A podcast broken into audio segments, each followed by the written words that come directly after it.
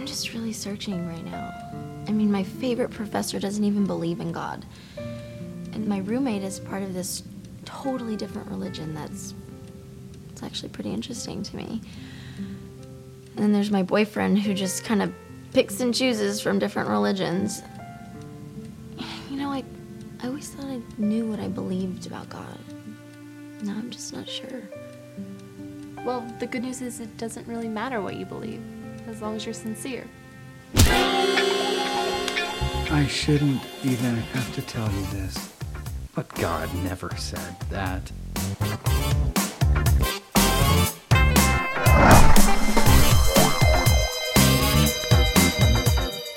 It is so awesome to have all of you with us today at all of our life churches and our network churches. We love you all so much. Those of you on the other side of computer screens all over the world, you are not here by accident. We believe this is a divine moment where we're going to do church together, and we pray that you are very, very blessed. If you're just now joining us, we're actually in part four of a four part message series called God Never Said That. And what we're doing is we're looking at common sayings that so many people believe to be true, but in reality, God never said that.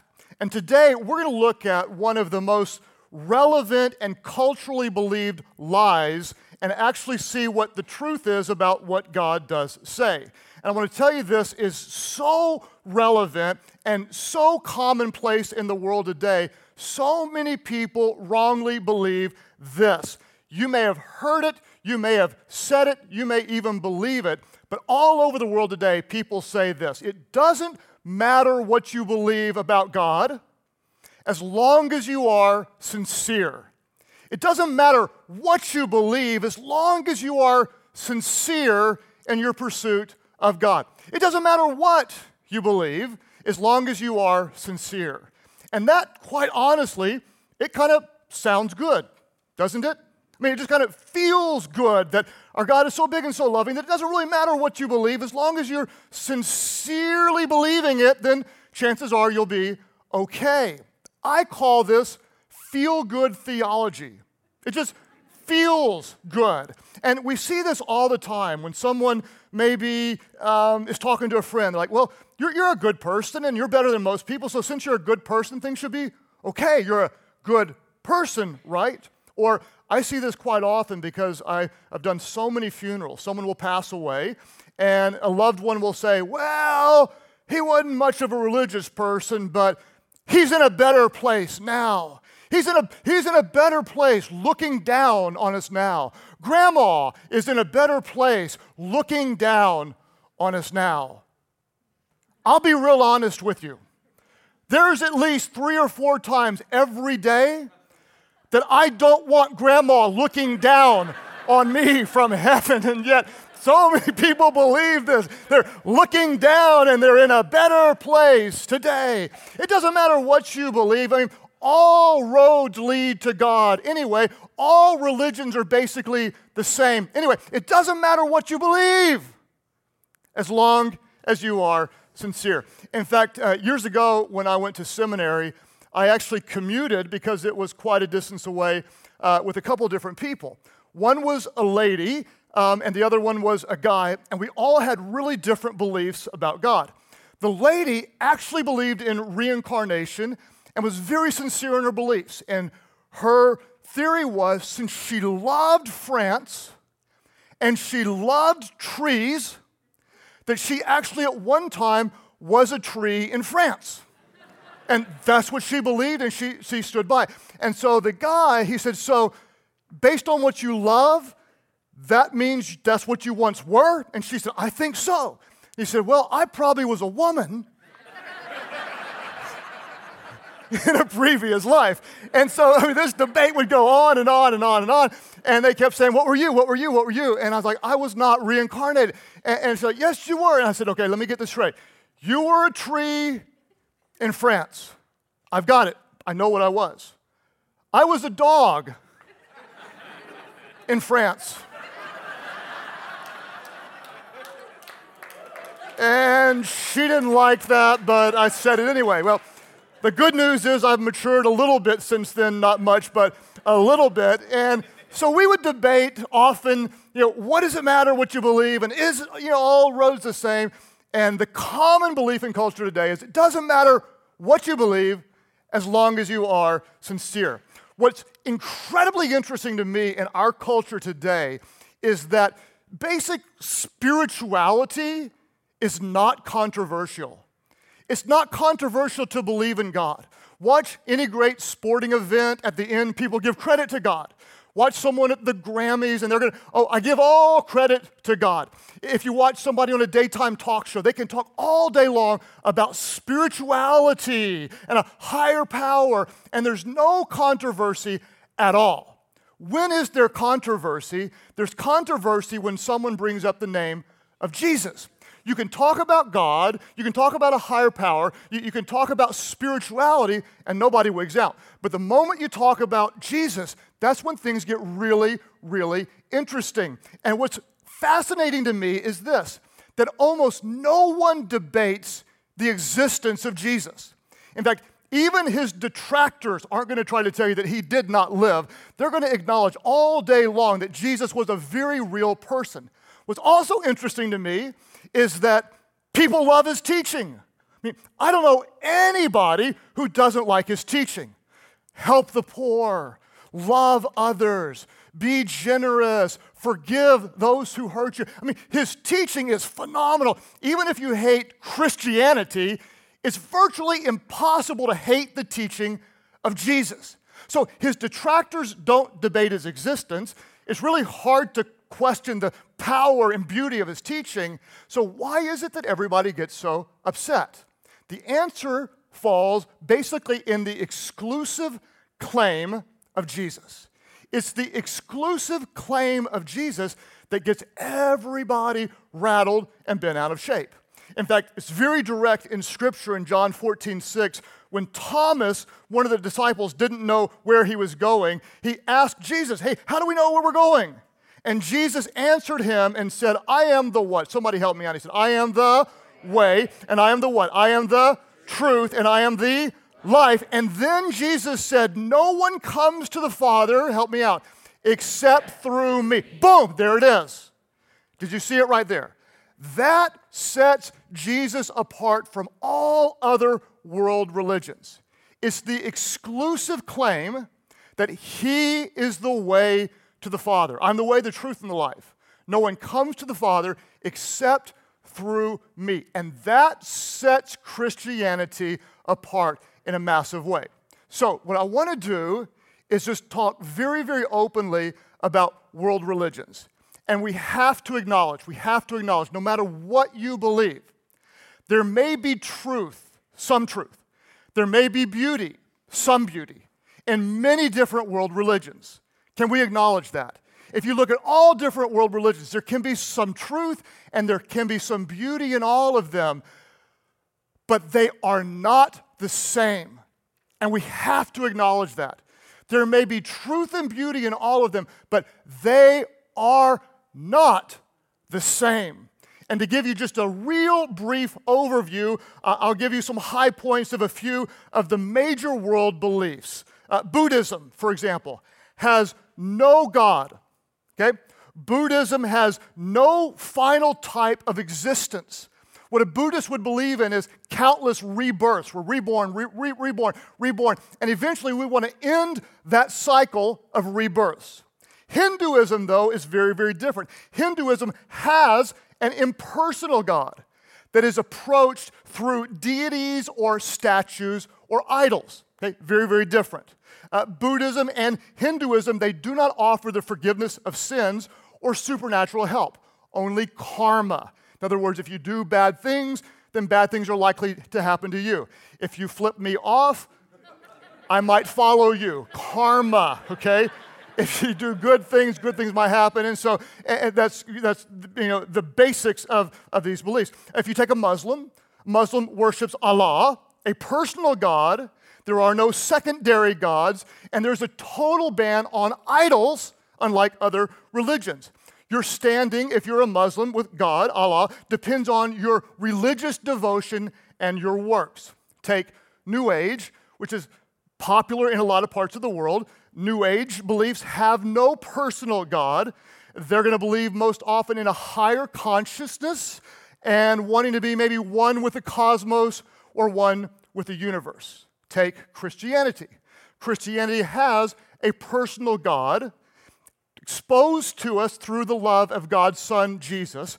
He offers the forgiveness of sins and is not based on religious efforts, but is based on God's goodness. So, we have to acknowledge, although there may be truth and beauty in all different religions, they are not the same. So, when someone says it doesn't matter what you believe, as long as you are sincere an objective person has to look at this and say, number one, God never said that. And number two, I don't think this is right at all. So, what I want to do today is very simple. And we're going to acknowledge as I get into this that, yes, I am a follower of Jesus. So, if you want to say I'm biased, we'll start there. But what I want to do is, is I want to look at this just a little bit objectively. And what I want to do is just ask you, no matter what you believe, okay? No matter what you believe, I'll respect what you believe and, and ask you to respect what I believe. I'm simply going to ask you to consider Jesus. Just consider Jesus. And, and please, please, please hear me. I'm not asking you to consider our church, okay? Not at all. I'm not asking you to consider a Christian denomination. I'm not even asking you to consider Christianity because I'm going to argue that Jesus didn't come to start a religion. But Jesus actually came to reveal the love of God to those who needed a Savior. So I'm not going to ask you to, to consider Christianity. And I'm certainly not going to ask you to consider the behavior of those who call themselves Christians.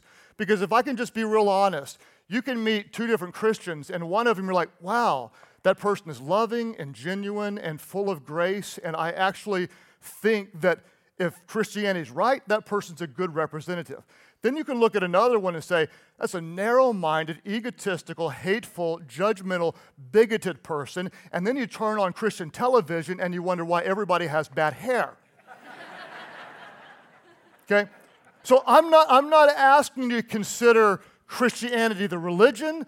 I'm not asking you to consider the behavior of people who call themselves Christians. I'm not even asking you to consider what I'm going to say or who I am because the reality is some of you hate my guts, and I can live with that. Some of you like me too much, okay?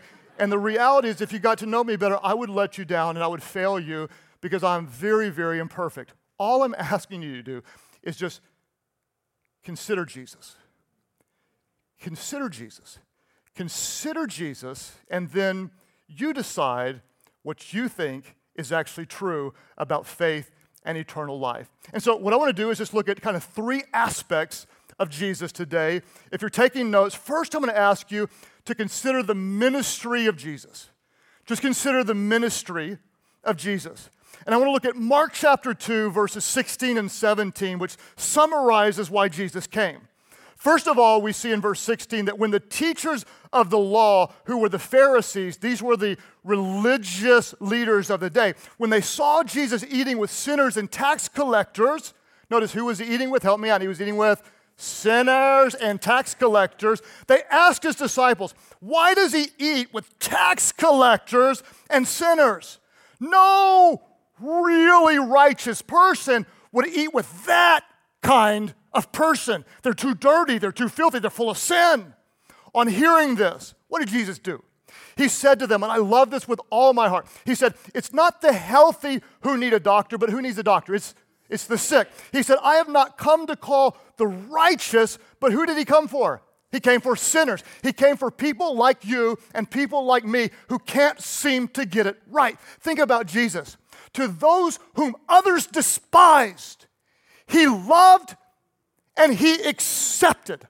To those that religion rejected, Jesus loved and reached out to. When a woman was caught in adultery, and all of the religious people said, Stone her to death.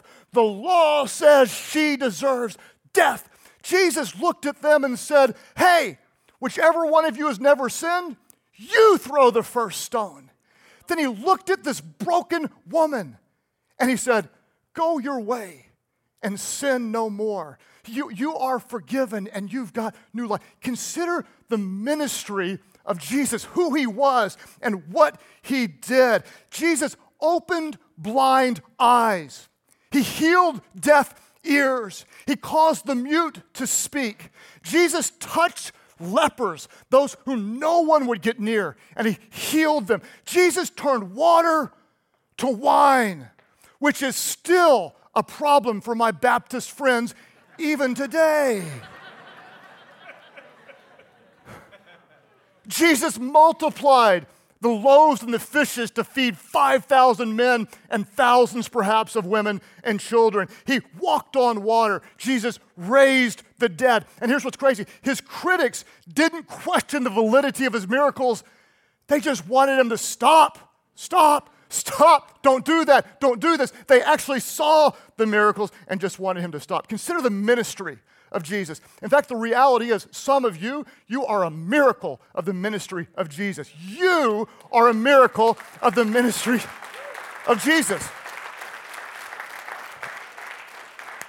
I was on a plane this week um, traveling with my daughter Mandy, and one of the members of our church just came up to me and said on January the 4th he had multiple strokes. The doctor said that he would never, ever, ever, under any circumstances, he be healed or be recovered on January 24th, God touched him in a supernatural way, and he was significantly healed. No sign whatsoever anywhere in his body of any symptom of a stroke. A miracle. And the doctors looked on and said, We've never seen anything like this.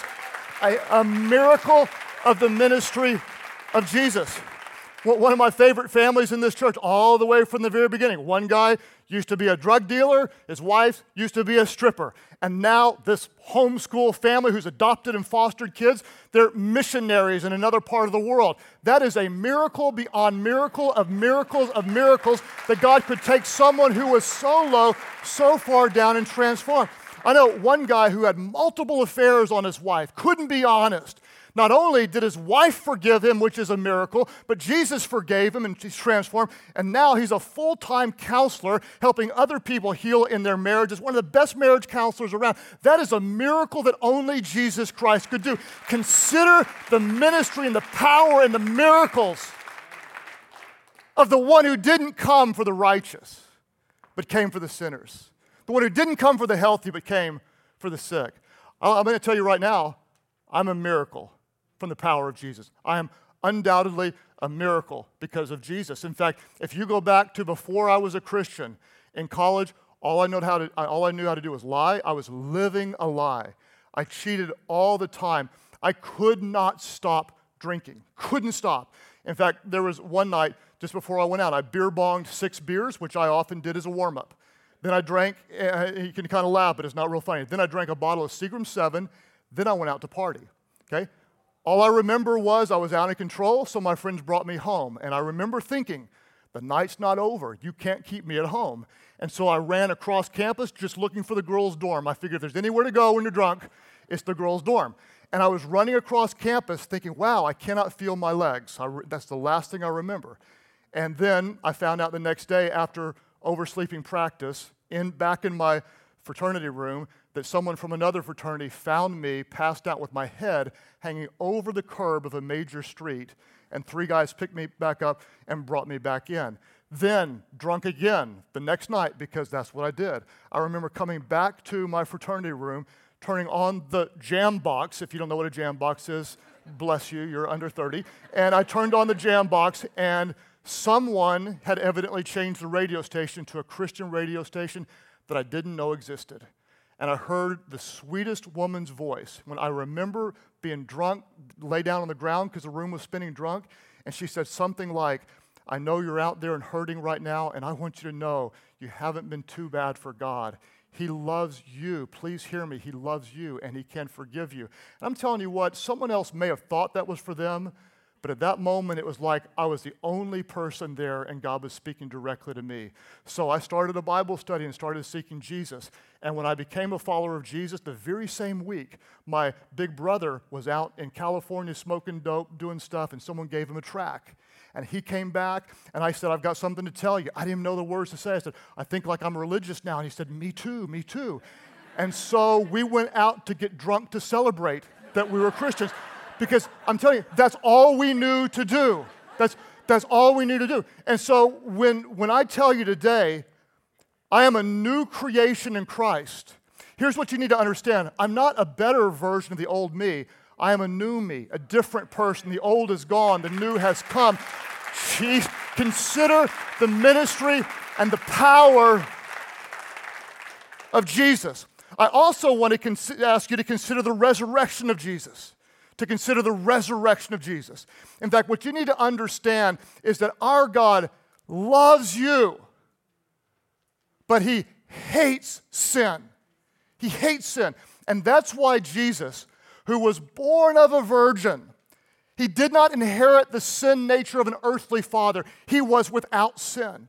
And that's why he could go to the cross to become sin for us. I don't want you to miss the power of this.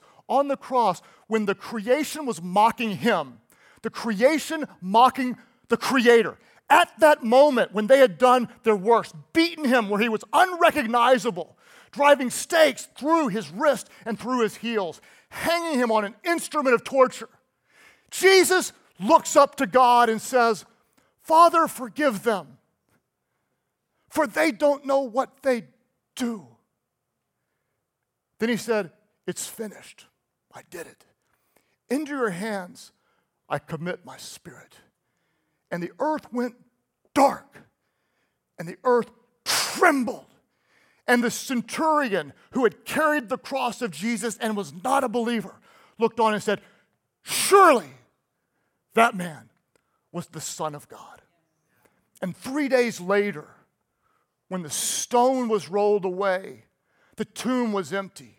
Jesus was not there. And Christians believe that he was raised from the dead. Peter said it this way in Acts 3:15. You killed the author of life, but somebody help me out. What did he say? He said, "But God raised him from the dead. Now, don't miss this. Then he said, We are what? I want everybody to say this. Peter said, But we are witnesses of this. We are what? Say it again. We are witnesses of this. This is so important because there were eyewitnesses that he was dead and alive again.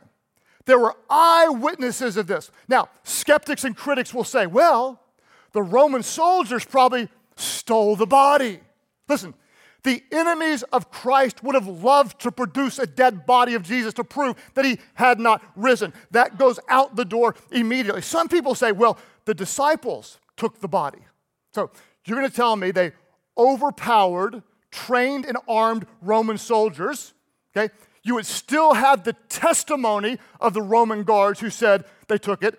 And if you believe that, then you have to ask yourself this Do you really expect any rational person to believe that 11 small town, uneducated, average men devised the most elaborate scheme in the history of the world, pulled it off, and kept it a secret, all with no personal motives and only extreme personal loss, with all but one dying for their faith because they were eyewitnesses. The tomb was empty, he was not dead, he was alive again. Somebody get excited and consider the resurrection of Jesus.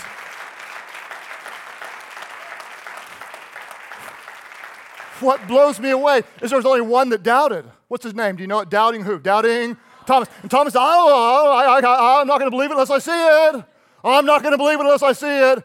And Jesus shows up and says, Thomas, stop doubting and believe. Touch my side. Stop doubting and believe. And the only one that doubted became the great evangelist to India, going to India. And when they asked him to renounce his faith in his Savior Jesus, Thomas, who was a doubter, said, I will never renounce my Savior.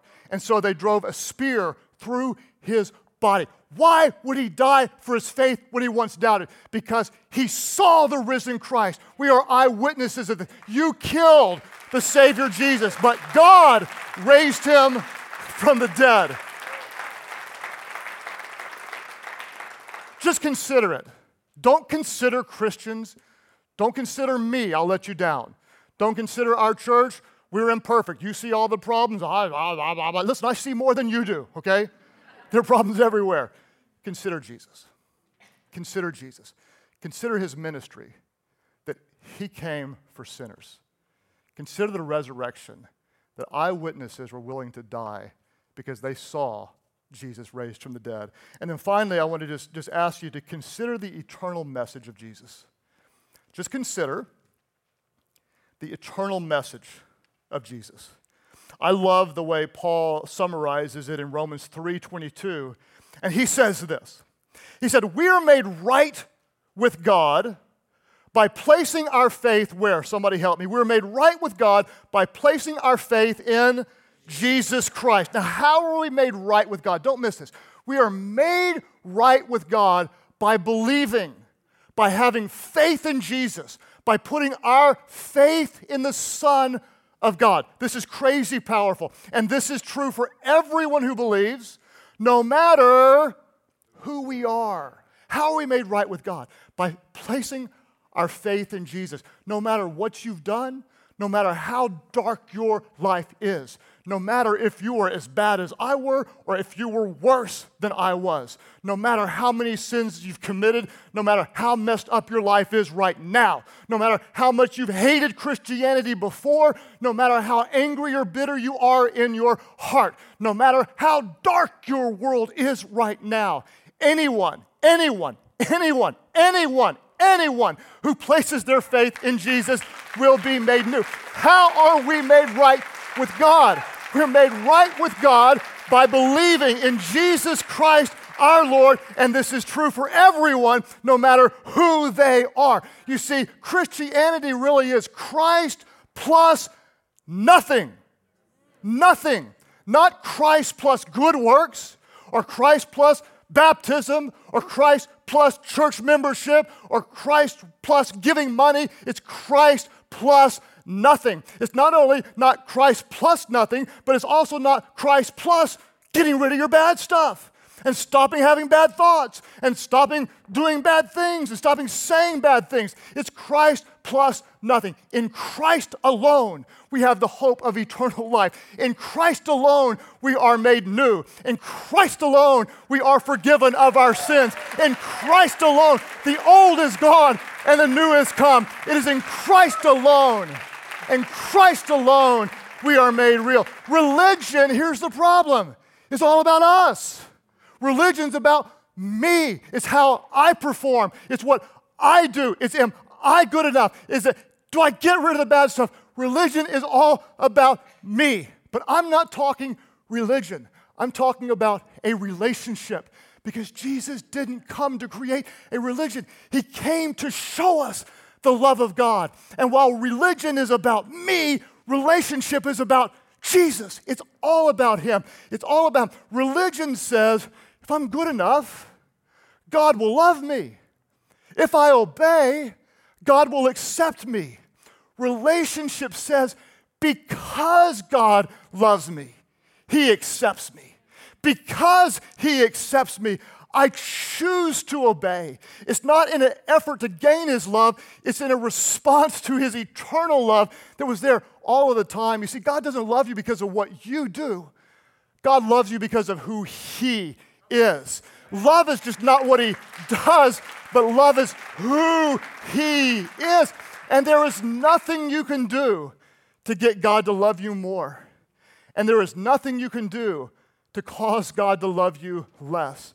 God loves you because that's who He is. Consider the eternal message of Jesus. Religion is about me, relationship is about Jesus. Religion is about if I'm good, He will love me. Relationship is because He's good, He already loves me. And religion is spelled, you want to spell it? Write it down this way D O. Do. It's all what you do. Relationship is spelled D O N E. It is done, it is finished. On the cross, Jesus said, I came to do what the Father sent me to do. It's finished. You may want to add something to it, but God says it's done. You may want to try to be better, but God says it's already done. You may want to add good works to it, but God says it's already done 2,000 years ago. God became flesh and dwelt among us. He was without sin and became sin and died on the cross. And on the third day, he was raised from the dead. When you believe in him, it doesn't matter who you are, how bad you've been, what you've done. Our God says it is finished. It is done. Somebody shout, It is done. It is done. Our God loved us so much that he finished the work on the cross. And some of you are going to say, All right, that's too good to be true. And I'm going to tell you right now, it's too good not to be true. Because no person would make up a God who would become one of us and die in our place. That's why it's called the gospel, and that's why it's good news. And Jesus said, I am the way, the truth, and the life. And no one comes to the Father except through me. Our God said, It's done. If you'll believe in Jesus, it's done, settled, and you'll become brand new. Not because you're good, but because our God is that good. All of our churches, let's pray together today. Father, we thank you so much that we live in a place where we get to explore and ask questions. And God, all day long, we want to be thinking people and we want to consider what's out there. And when culture says again and again, doesn't matter what you believe, as long as you're sincere, we're smart enough to recognize that there is a difference. And so, God, today, I ask that your Holy Spirit would do what you do, and that is to draw people to yourself. As you pray at all of our different churches, I want to talk first of all to those of you who are followers of Jesus, as I am. And you know somebody, maybe a family member, close friend, somebody that you work with, someone you play sports with, you do hobbies with, uh, could be a, a distant relative, but somebody that you know and love who isn't sure what they believe. And you want to simply pray today that God would reach out to them and reveal His goodness, reveal His love, and believe by faith that they could receive eternal life and be transformed not by religion, but by a relationship. All of our churches, you have someone that you love and you want to reach out to today, maybe and just in prayer or share faith in one way or another. At all of our churches, if you say, Yes, God, would you reach out and touch this person I love, expose your love to them? Would you lift up your hands right now? Just all of our churches, just lift up your hands. Hands went up all over. God, I, I know that it's, it's often such a burden when we care for people that um, continue to reject you. We pray, God, that we would reflect your love. Never religion, never legalism, never a holier than thou attitude, but we would reflect the love of Jesus. And God, we pray that you would send other people into the lives of those that we love. And God, you would use circumstances, whatever it takes, to bring them to a place where they look to you and consider not a religion or church membership, but they would consider Jesus. And when they seek him, God, we know that you're going to reveal your love to them. And so we pray, God, for those that we love and you love even more, that they would come to a personal love relationship with you changed by the love of Jesus. All of our churches, as you continue praying today, there are those of you, you you're not even going to be able to explain what's about to happen, and you're not even sure why it's about to happen. But there is something right now drawing you to God. And it's not that I've convinced you of anything, because there are plenty of people way smarter than I could, I am, that couldn't convince you. But for some reason, you're being drawn to God. And let me tell you what that is. That is the love of God through His Holy Spirit reaching out to you and you're simply doing what I ask you to do today. You've considered Jesus, who he came for, broken sinners like me and like you. And what he did, his miracles, the fact that the tomb was empty, that people were willing to die because they knew he was alive. And the very simple message, the most beautiful message and powerful message in the history of the world that you're not made right with God because of your good works, but you're made right with God because of the grace of Jesus. How are you made right with God when you put your faith in Jesus?